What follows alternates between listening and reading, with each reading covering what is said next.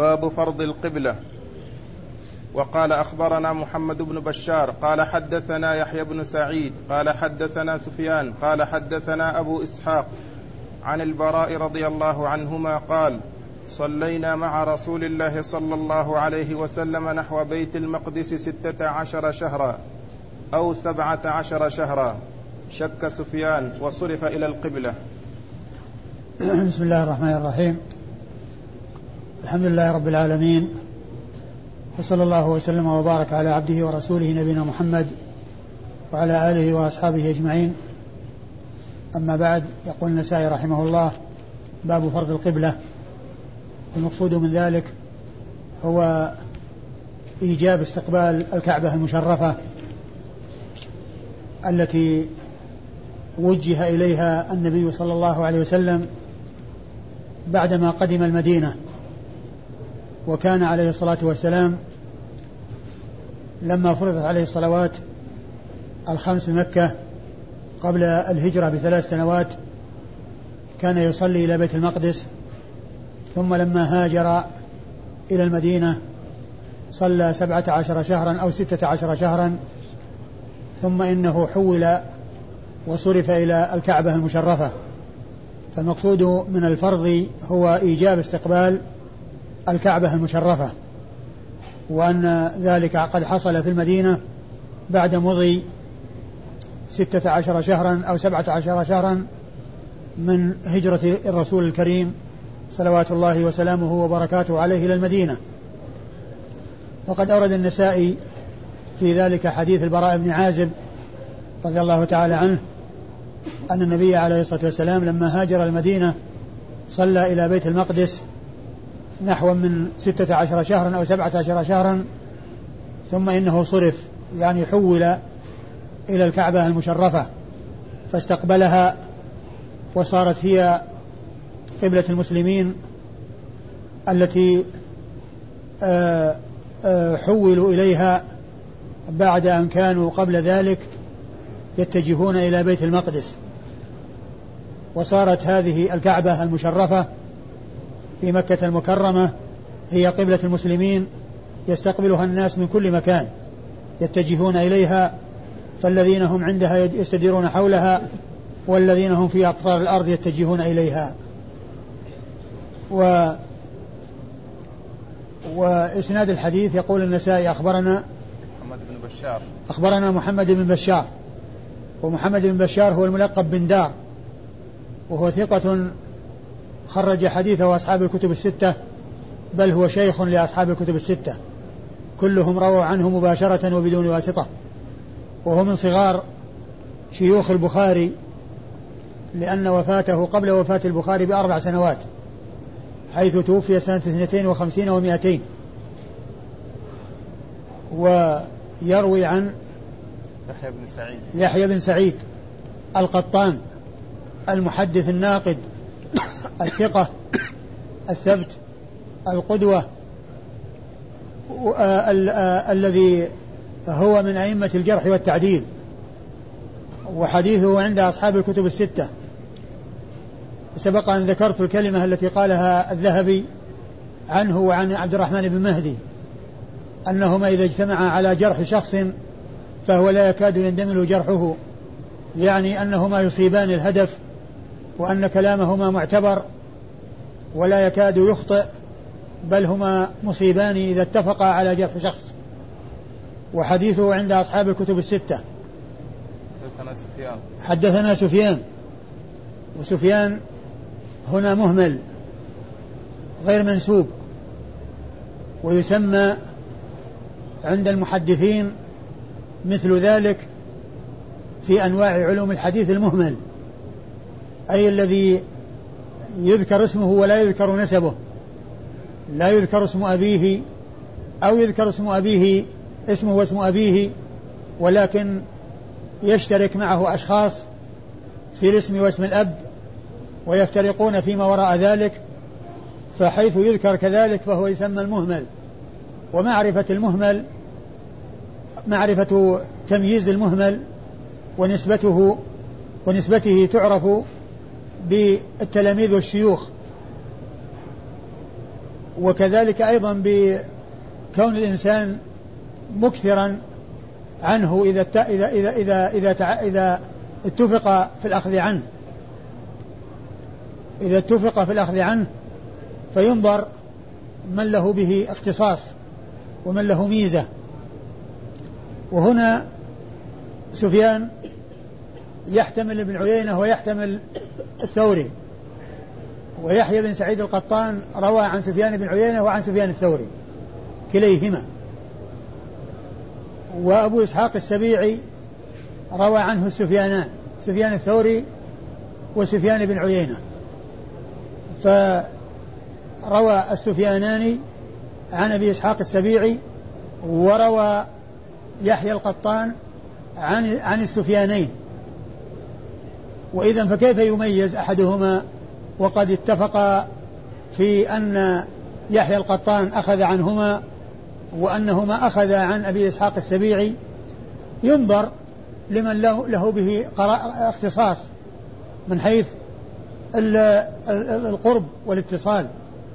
فإذا نظرنا إلى الثوري وجدنا أنه كوفي ووجدنا أن أبا إسحاق السبيعي كوفي ويحيى القطان بصري والبصرة قريبة من الكوفة.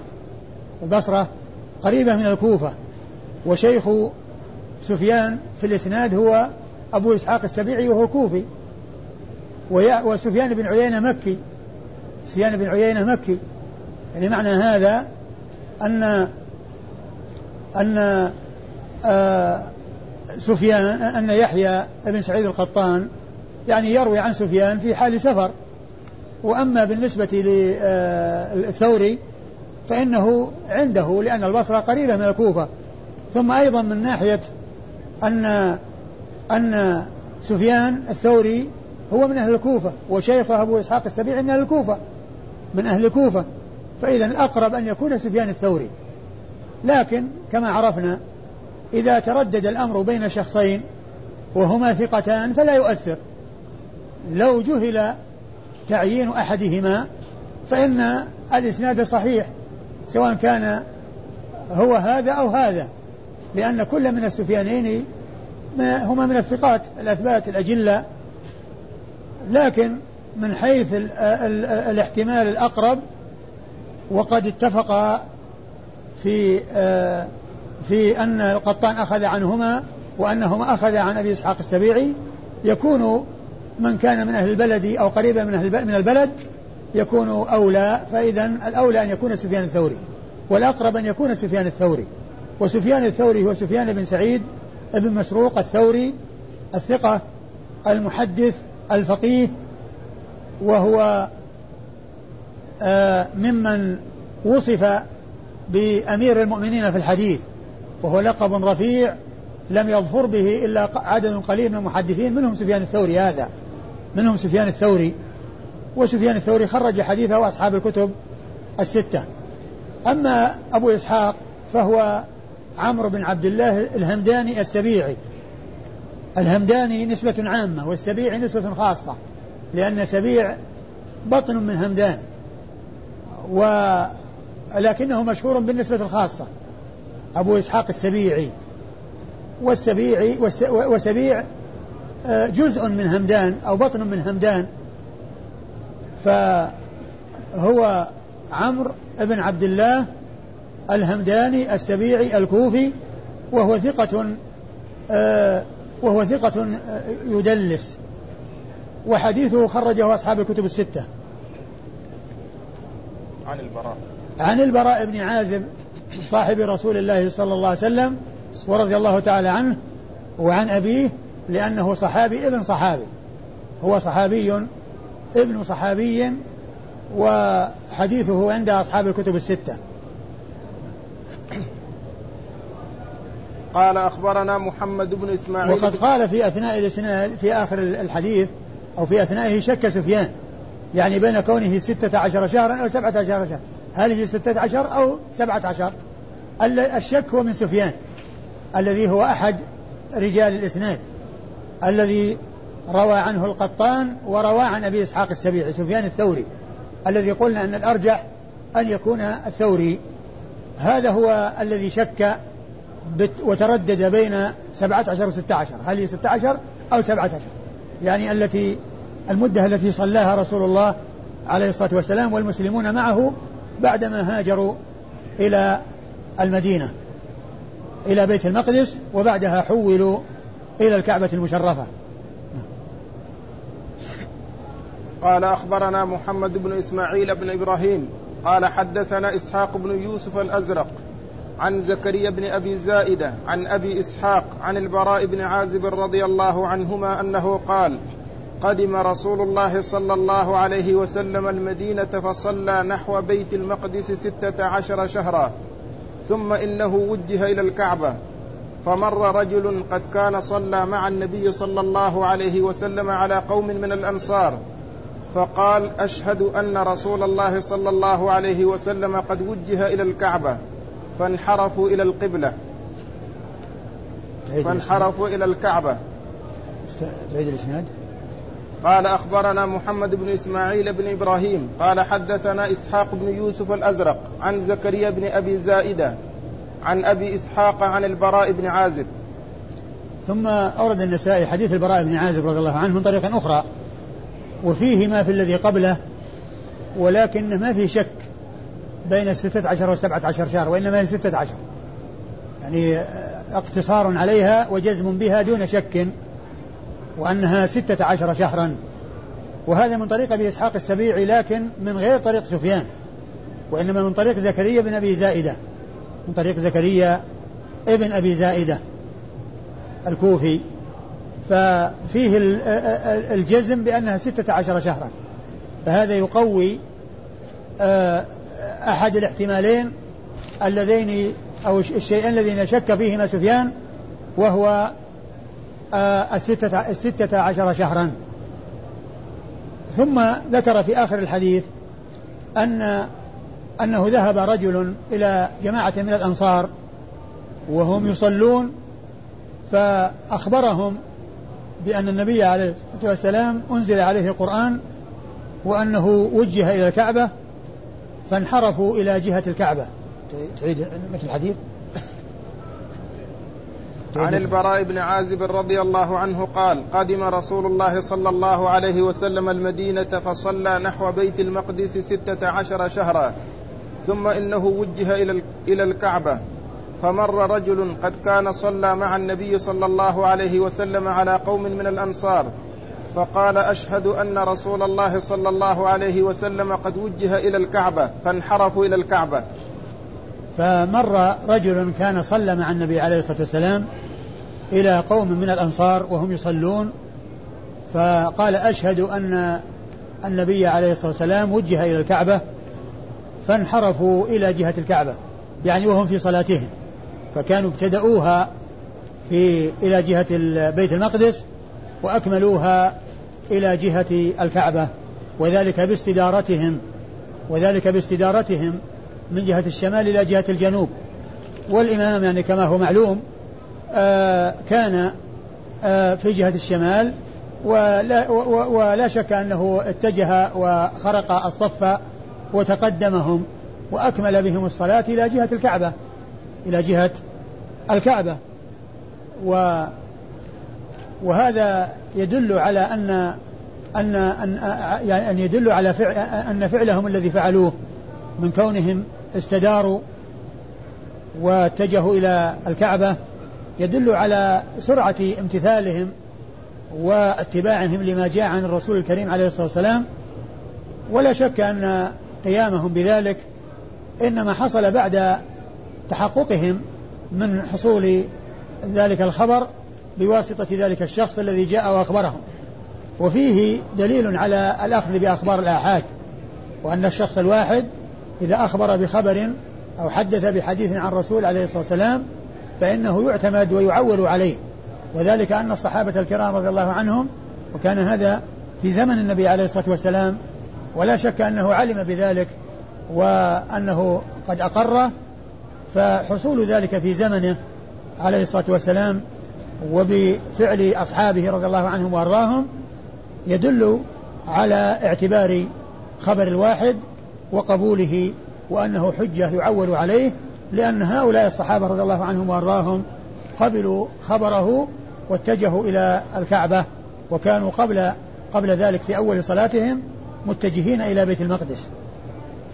وفيه دليل على أن العبرة أن الحكم إذا إذا وصل أو إذا إذا إذا إذا جاء الحكم الشرعي أنه يعتبر بعد العلم به بعد العلم به وليس قبل ذلك لأنهم رضي الله عنهم لأنهم رضي الله تعالى عنهم آه، لأن لأن الرسول صلى الله عليه وسلم صلى وهم صلوا يعني بعد أو متجهين إلى بيت المقدس بعد ما حصل الناسخ لكنهم ما علموا إلا في أثناء الصلاة إلا في أثناء الصلاة.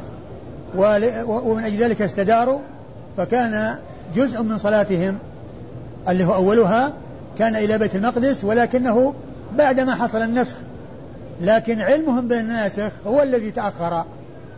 علمهم بالناسخ هو الذي تأخر. فهذا يدل على أن آه، من آه، من أخذ على أن الذي آه، أخذ بالناسخ وعمل به ثم بعد ذلك علم بالمنسوخ وعمل به ثم جاء الناسخ فإنه معذور في عدم عمله بالناسخ بعد ثبوته وقبل علمه أو أي علم ذلك الشخص الذي بلغه الخبر فاستدار إلى الكعبة.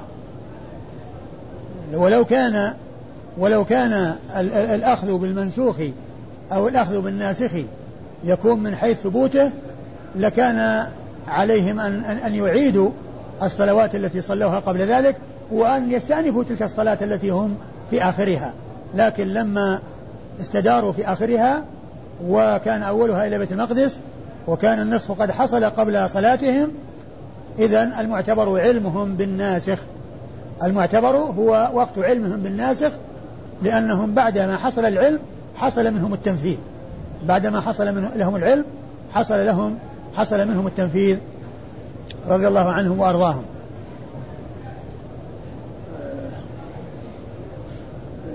الاسناد أخبرنا محمد بن إسماعيل بن إبراهيم. أخبرنا محمد بن إسماعيل بن إبراهيم. وهو محمد بن إسماعيل بن إبراهيم ابن مقسم ابن علية. أبوه إسماعيل هو المشهور بابن علية. أبوه إسماعيل هو المشهور بابن علية. لأن هذا محمد بن إسماعيل بن إبراهيم بن مقسم المعروف بابن علية الذي هو إسماعيل. يعني معروف بنسبته إلى أمه يقال له ابن علية. وهو مشهور بهذا. وهو مشهور بهذه النسبة. فابنه هذا هو آه، محمد ابن إسماعيل بن إبراهيم. ومحمد هذا ثقة خرج له النسائي وحده. ثقة خرج له النسائي وحده. وهو ابن لإسماعيل وهو ثقة. لكن هناك شخص ابن لإسماعيل وهو سيء وجهمي ومنحرف عن مذهب أهل السنة وهو إبراهيم إبراهيم بن إسماعيل. ذاك لما ترجم له الذهبي في الميزان قال جهمي هالك جهمي هالك. وهو الذي عرف بالشذوذ في مسائل من الفقه عندما يأتي في مسائل الفقه شذوذ في مسألة فيها شذوذ يقال قال فيها ابن علية. ليس المقصود ابن علية الذي هو الأب الذي هو اسماعيل الذي هو إسماعيل لأن هذا إمام من أئمة أهل السنة ثقة ثبت. وأما الذي يقال له ابن علية وهو يأتي في مسائل الفقه يعني في مسائل شذوذ يشذ فيها فهو إبراهيم ابن إسماعيل أخو محمد هذا الذي معنا. أخو محمد الذي معنا. ومن المسائل التي شذ فيها وهو معروف بالشذوذ هو الأصم أبو بكر الأصم. فكان مما شذ فيه أن الإجارة لا تجوز. الإجارة حرام. هذا شذوذ. كيف يستغنى عن الإجارة؟ كيف يستغنى؟ ما أحد يستغني عن الإجارة أبدا. لأن الإنسان يحتاج إلى إلى الناس والناس يعني ما ما يقومون ببذل ما عندهم بالمجان. وإذا فلا بد من الإجارة. والسنة جاءت والقرآن جاء أيضا يعني في يعني في شرع من قبلنا في قصة الخضر وموسى قال لو شئت لاتخذت عليه أجرا. وجاءت السنة في أحاديث كثيرة ثابتة عن رسول الله وكذلك المسلمون اتفقوا عليها ولم يخالف فيها إلا ابن علية ابن علية اللي هو إبراهيم الجهمي. وأبو بكر الأصم المعتزلي وهما من أهل البدع. فقد أنكر الإجارة وقالوا إنها إنها لا تصح ولا تجوز وهذا شذوذ واضح. فابن علية الذي يأتي ذكره في مسائل الفقه في مسائل شاذة هو إبراهيم بن إسماعيل أخو محمد بن إسماعيل الذي معنا وهو جهمي هالك كما قال الذهبي في الميزان. جهمي هالك كما قال الذهبي في الميزان. وأما محمد بن إسماعيل بن إبراهيم الذي معنا فهو ثقة وحديثه عند النسائي وحده. حديثه خرجه النسائي وحده. حدثنا إسحاق بن يوسف الأزرق. حدثنا إسحاق بن يوسف الأزرق. حدثنا إسحاق بن يوسف الأزرق وهو ثقة. خرج حديثه أصحاب الكتب الستة. عن زكريا. عن زكريا بن أبي زائدة الهمداني. الوادعي الكوفي وهو ثقة أيضا وهو, وهو ثقة خرج حديثه أصحاب الكتب الستة. عن أبي إسحاق عن البراء. عن أبي إسحاق عن البراء وقد مر ذكرهما في الإسناد الذي قبل هذا. قال باب الحال الذي حال التي يجوز فيها استقبال غير القبلة. وقال أخبرنا عيسى بن حماد زغبة وأحمد بن عمرو بن السرح والحارث بن مسكين قراءة عليه وأنا أسمع واللفظ له. عن ابن وهب عن يونس عن ابن شهاب عن سالم عن أبيه رضي الله عنهما أنه قال كان رسول الله صلى الله عليه وسلم يسبح على الراحلة قبل أي وجه تتوجه ويوتر عليها غير أنه لا يصلي عليها المكتوبة. باب الحال؟ الحال التي يجوز فيها استقبال غير القبلة. باب الحال التي يجوز فيها استقبال غير القبلة. يعني كل إنسان يصلي إلى غير جهة الكعبة. وهذا يعني المقصود منه هو لما ذكر أن القبلة أو استقبال الكعبة أنه فرض وأنه أوجب أن الناس يستقبلون القبلة لكن جاءت السنة في بعض الحالات التي يجوز فيها استقبال غير القبلة. يجوز فيها استقبال غير القبلة. فأورد النسائي في ذلك حديث عبد الله بن عمر رضي الله تعالى عنهما أن النبي عليه الصلاة والسلام كان يسبح على راحلته. آه، يسبح؟ كان يسبح على الراحلة قبل أي وجه تتوجه ويوتر عليها. كان يسبح على الراحلة قبل أي وجه توجه ويوتر عليها غير أنه لا يصلي إليها الم... لا يصلي عليها المكتوبة. لا يصلي عليها المكتوبة. لا يصلي عليها المكتوبة يعني على الراحلة. يعني ويتجه إلى غير القبلة. ودل هذا الحديث على أن النبي عليه الصلاة والسلام كان يتنفل وهو على راحلته يسبح بمعنى يتنفل. يسبح معناه يتنفل. لأن التسبيح لأن السبحة هي هي هي صلاة النافلة. ولهذا جاء في الحديث في قضية آه، لو كنت مسبحا لا أتممت الأثر أثر ابن عمر. لو كنت مسبحا يعني متنفلا وهو يقصر. يعني في حال السفر يعني آه، سنن سنن الرواتب. قال لو كنت مسبحا لا أتممت يعني لو كنت متنفلا لا أتممت. يعني بدل ما أصلي ركعتين أصلي أربع. ثم أيضا آه، قضية صلاة الصلاة في في مزدلفة أنه لم يسبح بينهما. يعني ما تنفل يعني بين المغرب والعشاء. يعني فالتسبيح هو هو, هو النافلة. وسبحة الضحى قال لها سبحة الضحى. يعني جاء في بعض الحديث سبحة الضحى يعني نافلة الضحى صلاة الضحى. فالسبحة هي النافلة والتسبيح هو صلاة النافلة. ويسبح يعني يصلي النافلة. هذا هو المقصود بالتسبيح هنا. هذا هو المقصود بالتسبيح كان يسبح على حرة على راحلته أينما توجهت يعني في النوافل. وهذا في دليل على أن الرسول صلى الله عليه وسلم كان يتنفل في سفره النوافل المطلقة وكان يتنفل على راحلته وكان يستقبل غير الكعبة.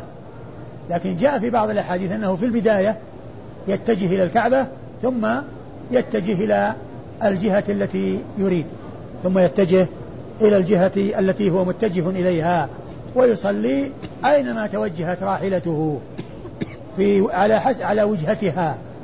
هذه هذه السنة جاءت بذلك عن رسول الله عليه الصلاة والسلام. ثم يعني آه كان يسبح ويوتر يعني ويصلي الوتر أيضا عليها.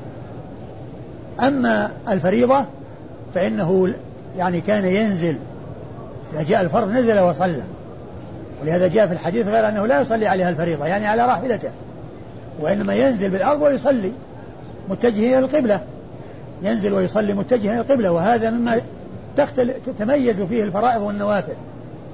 الفرائض والنوافل الفرائض لا يجوز فيها لا يجوز التنفل فيها متجها إلى غير آه، آه، آه، لا يجوز لا يجوز أداء الفرائض متجها إلى غير القبلة. ولا يجوز الصلاة على الراحلة. وإنما عليه أن ينزل. وأما بالنسبة للنافلة فيجوز أن يصلي على الراحلة ويجوز أن يصلي متجها إلى إلى أي جهة كانت يعني غير الكعبة. فهذه من الأحكام التي تختلف فيها الفرائض والنوافل التي تختلف فيها صلاة الفريضة وصلاة النافلة لأن الفريضة لا بد أو من شرطها أن يتوجه فيها إلى القبلة وأما تلك ليس من شرطها بل يجوز أن يتوجه إلى غير القبلة. ثم قوله ويوتر عليها غير أنه لا يصلي على الفريضة يدل على أن الوتر ليس بفرض وليس بواجب وإنما هو سنة وإنما هو سنة مؤكدة لأن قوله ويوتر عليها غير أنه لا يصلي عليها الفريضة. يعني فهذا يدل على أن الوتر ليس بفرض وليس بواجب لأن قوله كان يسبح ويوتر غير أنه لا يصلي الفريضة. يعني هذا يدل على أن الوتر ليس بفرض ولكنه من آكد السنن. هو هو هو وركعة الفجر. وقد كان عليه الصلاة والسلام لا وكان وقد كان يحافظ عليهما عليه الصلاة والسلام في الحضر والسفر. وما كان يتركهما لا في حضر ولا في سفر. بل كان يحافظ عليهما وهذا يدل على تأكدهما. والتساهل بالفرائض كما ذكرنا من بالنوافل كما ذكرنا من قبل قد يكون ذريعة إلى التساهل في الفرائض. والمحافظة على النوافل هو وقاية للفرائض وهو تكميل للفرائض. كما سبق أن عرفنا فيما مضى أن أن أول ما يحاسب عليه يوم القيامة صلاته فإن وجدت تامة كتبت تامة وإن وجدت ناقصة قال انظروا هل لعبدي من تطوع فيكمل به. ف يعني في يعني فالمحافظة على النوافل هي حماية ووقاية للفرائض وبعد عن التهاون بها وكذلك أيضا فيه تكميل لها كما جاءت بذلك السنة عن رسول الله صلى الله عليه وسلم وكان يتر وكان يسبح على راحلته أينما توجهت ويتر عليها غير أنه لا يصلي عليها الفريضة. نعم. الاسناد أخبرنا عيسى بن حماد زغبة أخبرنا عيسى بن حماد زغبة وأحمد بن عمرو بن أبي السرح والحارث بن مسكين. هؤلاء ثلاثة شيوخ للنسائي روى عنهم هذا الحديث وجمعهم في الإسناد. وكلهم مصريون. كلهم مصريون. أحمد بن آه، آه، عيسى بن حماد زغبة هذا مر بنا قريبا وهو مصري ثقة خرج حديثه مسلم وأبو داود والنسائي وابن ماجه. وأحمد بن عمرو بن أبي السرح هو أبو الطاهر المصري وهو ثقة خرج حديثه أيضا مسلم وأبو داود والنسائي وابن ماجه مثل الذين خرجوا هم الذين خرجوا لأحمد لعيسى بن بن حماد زغبة. هم الذين خرجوا لأحمد بن أبي السرح أحمد بن عمرو بن أبي السرح المصري. آه الأئمة الذين خرجوا لهم آه يعني متفقون في التخريج عن هذا وهذا. فمسلم يعني البخاري ما خرج عن الاثنين والترمذي ما خرج الاثنين. ومسلم خرج لهما وأبو داود والنسائي ما ماجه خرجوا لهما فلم يخرج لهما البخاري ولا الترمذي وخرج لهم الباقون. أما الحارث المسكين فهو المصري آه، آه، آه، ثقة فقيه وحديثه خرجه أبو داود والنسائي. حديثه خرجه أبو داود والنسائي فقط ما خرج له البخاري ومسلم ولا الترمذي وابن ماجه وإنما خرج له أبو داود والنسائي آه، قراءة عليه وأنا أسمع واللفظ له. يعني معناه اللفظ الموجود اللي هو متن الحديث هذا لفظ الحارث المسكين. وأما لفظ آه، عيسى بن حماد زغبة وأحمد بن عمرو بن أبي الصالح فهو غير هذا اللفظ لفظ آخر. يعني فيه اختلاف. يعني ولكن اللفظ المذكور هو لفظ آه الحارث المسكين. شيخه الثالث ولهذا قال واللفظ له. يعني اللفظ الموجود هذا المتن هو من رواية الحارث المسكين أما الباقون فهم متفقون معه بالمعنى ولكن في اختلاف في الألفاظ. آه عن ابن وهب. عن ابن وهب وهو, ابن وهو عبد الله بن وهب المصري وهو ثقة آه آه خرج حديثه أصحاب الكتب الستة. عن يونس, عن يونس بن يزيد الأيلي. وهو ثقة أيضا خرج حديثه أصحاب الكتب الستة. عن الزهري. نعم. عن الزهري وهو محمد بن مسلم بن عبيد الله بن عبد الله ابن شهاب ابن عبد الله ابن الحارث ابن آه زهرة ابن كلاب. هذا هو محمد هو هذا هو الزهري وهو ثقة محدث فقيه آه معروف بكثرة الحديث كثرة رواية الحديث كثرة رواية الحديث رسول الله عليه الصلاة والسلام وهو الذي كلفه عمر بن عبد العزيز رحمة الله عليه في زمن خلافته بجمع السنة وتدوينها ولهذا يقول فيه السيوطي أول جامع الحديث والأثر ابن شهاب آمر له عمر. أول جامع الحديث والأثر ابن شهاب آمر له عمر. وحديثه عند أصحاب الكتب الستة. عن عن سالم. عن سالم بن عبد الله بن عمر. سالم بن عبد الله بن عمر بن الخطاب. وسالم هذا ثقة آه فاضل آه آه حديثه عند أصحاب الكتب الستة وهو أحد الفقهاء السبعة في المدينة على أحد الأقوال في السابع. لأن ستة متفق عليهم والسابع مختلف فيه فأحد الأقوال أنه سالم بن عبد الله بن عمر هذا والقول الثاني بأنه أبو سلمة بن عبد الرحمن بن عوف والقول الثالث أنه أبو بكر بن عبد الرحمن بن الحارث بن هشام.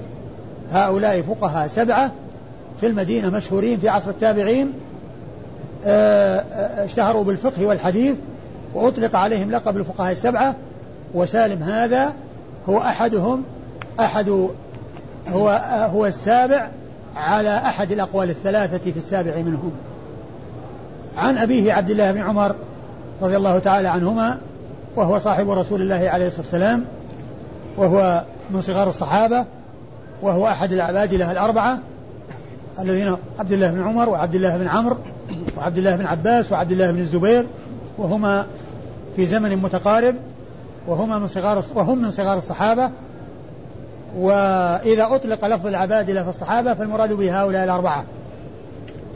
وهو أحد السبعة المكثرين من رواية الحديث عن رسول الله عليه الصلاة والسلام والذين زادت أحاديثهم على ألف حديث والذين جمعهم السيوطي في ألفيته في قوله والمكثرون في رواية الأثر أبو هريرة يليه بن عمر وأنس والبحر كالخدري وجابر وزوجة النبي.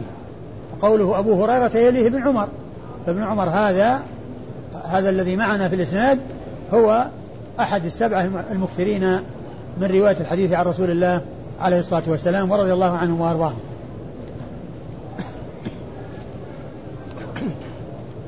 قال أخبرنا عمرو بن علي ومحمد بن المثنى عن يحيى عن عبد الملك قال حدثنا سعيد بن جبير عن ابن عمر رضي الله عنهما أنه قال كان رسول الله صلى الله عليه وسلم يصلي على دابته وهو مقبل من مكة إلى المدينة وفيه أنزلت فأينما تولوا فثم وجه الله.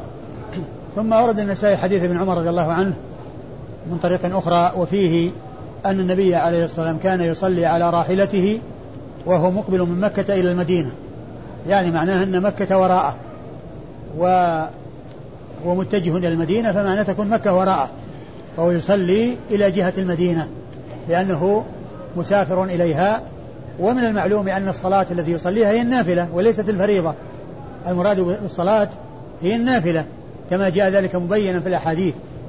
وليس الفريضة لأن الفريضة لا يجوز صلاتها على الراحلة ولا يجوز صلاتها إلى غير القبلة بل يجب النزول فيها عند عند أدائها للأرض لمن كان راكبا وأن يتجه إلى الكعبة المشرفة. وهنا يعني ما ذكر من إطلاق الصلاة محمول على النافلة كما جاء ذلك مبينا في حديث عبد الله بن عمر. قال وفيه أنزلت أنزل قوله عز وجل ولله المشرق فأينما تولوا فثم وجه الله فأينما تولوا فثم وجه الله. و يعني معناه أن الإنسان أينما صلى يعني بالنسبة للنافلة فهو يعني آه مصيب الوجهة التي يتجه إليها.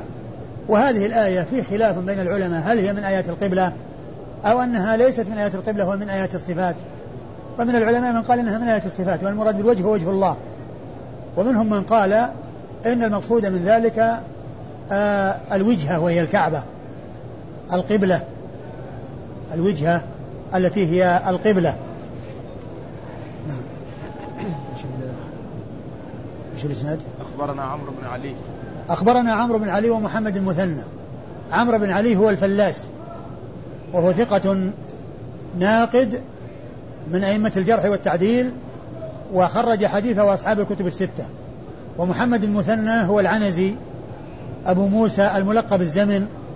وهو ثقة خرج حديثه أصحاب الكتب الستة بل هو شيخ لأصحاب الكتب الستة مثل محمد بن بشار الذي مر ذكره. وهو وحديثه عند أصحاب الكتب الستة. عن عن يحيى. عن يحيى وهو بن سعيد القطان وقد مر ذكره. عن عبد الملك. عن عبد الملك وهو ابن أبي سليمان.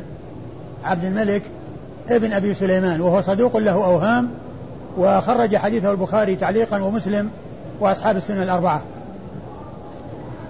حدثنا سعيد بن جبير. حدثنا سعيد بن جبير المكي وهو ثقة فقيه خرج حديثه أصحاب الكتب الستة. عن ابن عمر. عن عن ابن عمر. عن ابن عمر وقد مر ذكره. قال أخبرنا قتيبة بن سعيد عن مالك عن عبد الله بن دينار عن ابن عمر رضي الله عنهما أنه قال كان رسول الله صلى الله عليه وسلم يصلي على راحلته في السفر حيثما توجهت به. قال مالك قال عبد الله بن دينار وكان ابن عمر يفعل ذلك. ثم ورد النسائي حديث عبد الله بن عمر رضي الله تعالى عنهما من طريق أخرى وفيه أن النبي عليه الصلاة والسلام كان يصلي النافلة على راحلته آه، كي أينما توجهت به. يعني معناه أنه يصلي إلى غير القبلة غير الكعبة. وهذا إنما هو بالنافلة كما هو كما كما هو واضح كما كما هو يدل عليه الحديث. بخلاف الفريضة فقد جاء بيانها في الرواية السابقة وهو أنه كان لا يصلي عليها الفريضة أي على الراحلة. واسناد الحديث؟ أخبرنا قتيبة بن سعيد. يقول سيخبرنا قتيبة بن سعيد وهو ابن ابن سعيد هو قتيبة بن سعيد بن جميل بن طريف البغلاني وهو ثقة خرج حديثه وأصحاب الكتب الستة. عن مالك وهو ابن أنس إمام دار الهجرة المحدث الفقيه صاحب المذهب المذهب المشهور أبو عبد الله حديثه عند أصحاب الكتب الستة. عن عبد الله بن دينار وهو المدني مولى عبد الله بن عمر وهو ثقة خرج حديثه أصحاب الكتب الستة. عن عبد الله بن عمر رضي الله تعالى عنهما وقد تقدم ذكره. وهذا الحديث من الرباعيات من من أعلى الأسانيد عند النسائي. لأن أعلى الأسانيد عند النسائي هو الرباعي الذي فيه بين النسائي وبين رسول الله عليه الصلاة والسلام أربعة أشخاص. وهنا في أربعة أشخاص بين النسائي وبين آه، رسول الله صلى الله عليه وسلم قتيبة ومالك وعبد الله بن دينار وعبد الله بن عمر. أربعة أشخاص بين النسائي وبين رسول الله صلى الله عليه وسلم. فهو رباعي والإسناد الرباعي هو أعلى الأسانيد عند النسائي أعلى الأسانيد لأنه ما عنده ثلاثيات.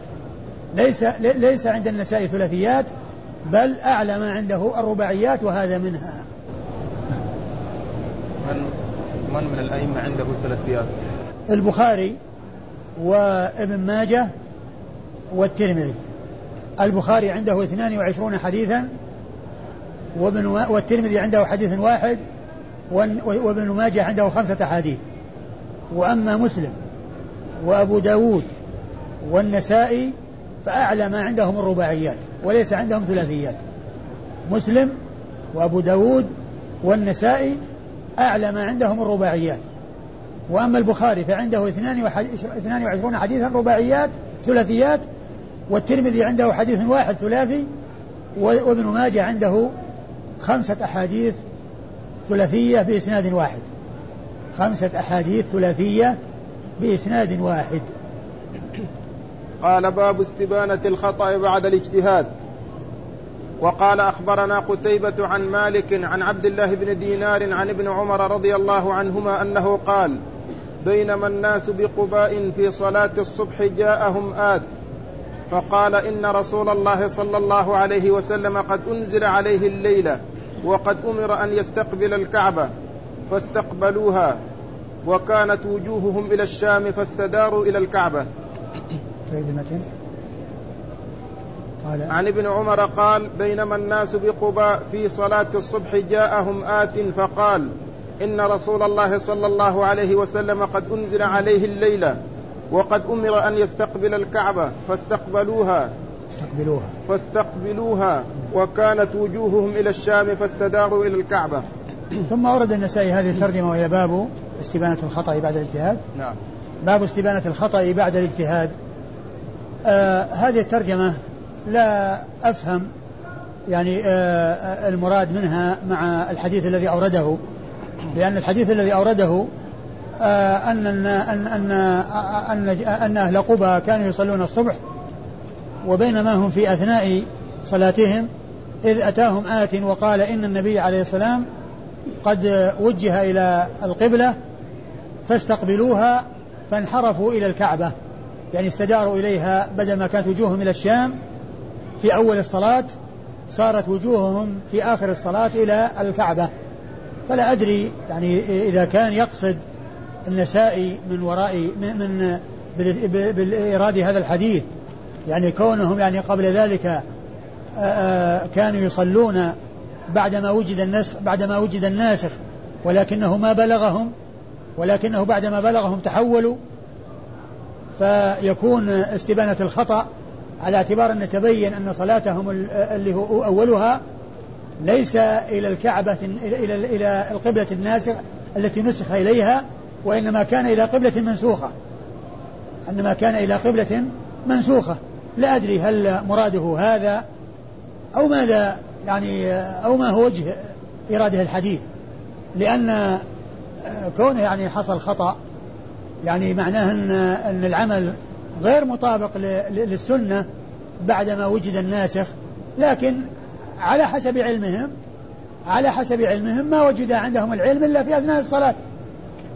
فالذي حصل منهم أولا يعني كان مبنيا على الأصل وهو الأخذ بالمنسوخ والناسخ جاء بعد ذلك فتحولوا من حين ما بلغهم ذلك. فإذا كان يقصد استبانة الخطأ يعني كونهم يعني كانوا يصلون إلى بيت المقدس وقد نسخ ذلك وأنهم بعد ذلك تحولوا إلى القبلة فيكون الخطأ هو استقبالهم بيت المقدس بعدما وجد الناسخ إلا أن الناسخ لم يبلغهم. فكانوا مخطئين غير مصيبين للقبلة لأن الناسخ ما بلغهم. ومن المعلوم أن التكليف إنما يحصل بعد البلوغ إنما يحصل بعد البلوغ. بلوغ النص. فلا أدري يعني إيش مراد يعني النسائي بإيراد الحديث للاستدلال به على هذه الترجمة. اللهم إلا أن يكون ما ذكرته من كونهم قد صلوا إلى بيت المقدس بعدما وجد الناسخ أو بعدما جاء الناسخ لكنهم ما كان عندهم علم بذلك ومن حين ما علموا انحرفوا إلى جهة القبلة إلى جهة الكعبة المشرفة. والحديث دل على تعيين أن أن الصلاة التي حصل فيها التحول من جهة القبلة من جهة الشام إلى جهة الكعبة أن ذلك في قبى وهو ثابت في الصحيحين وهو ثابت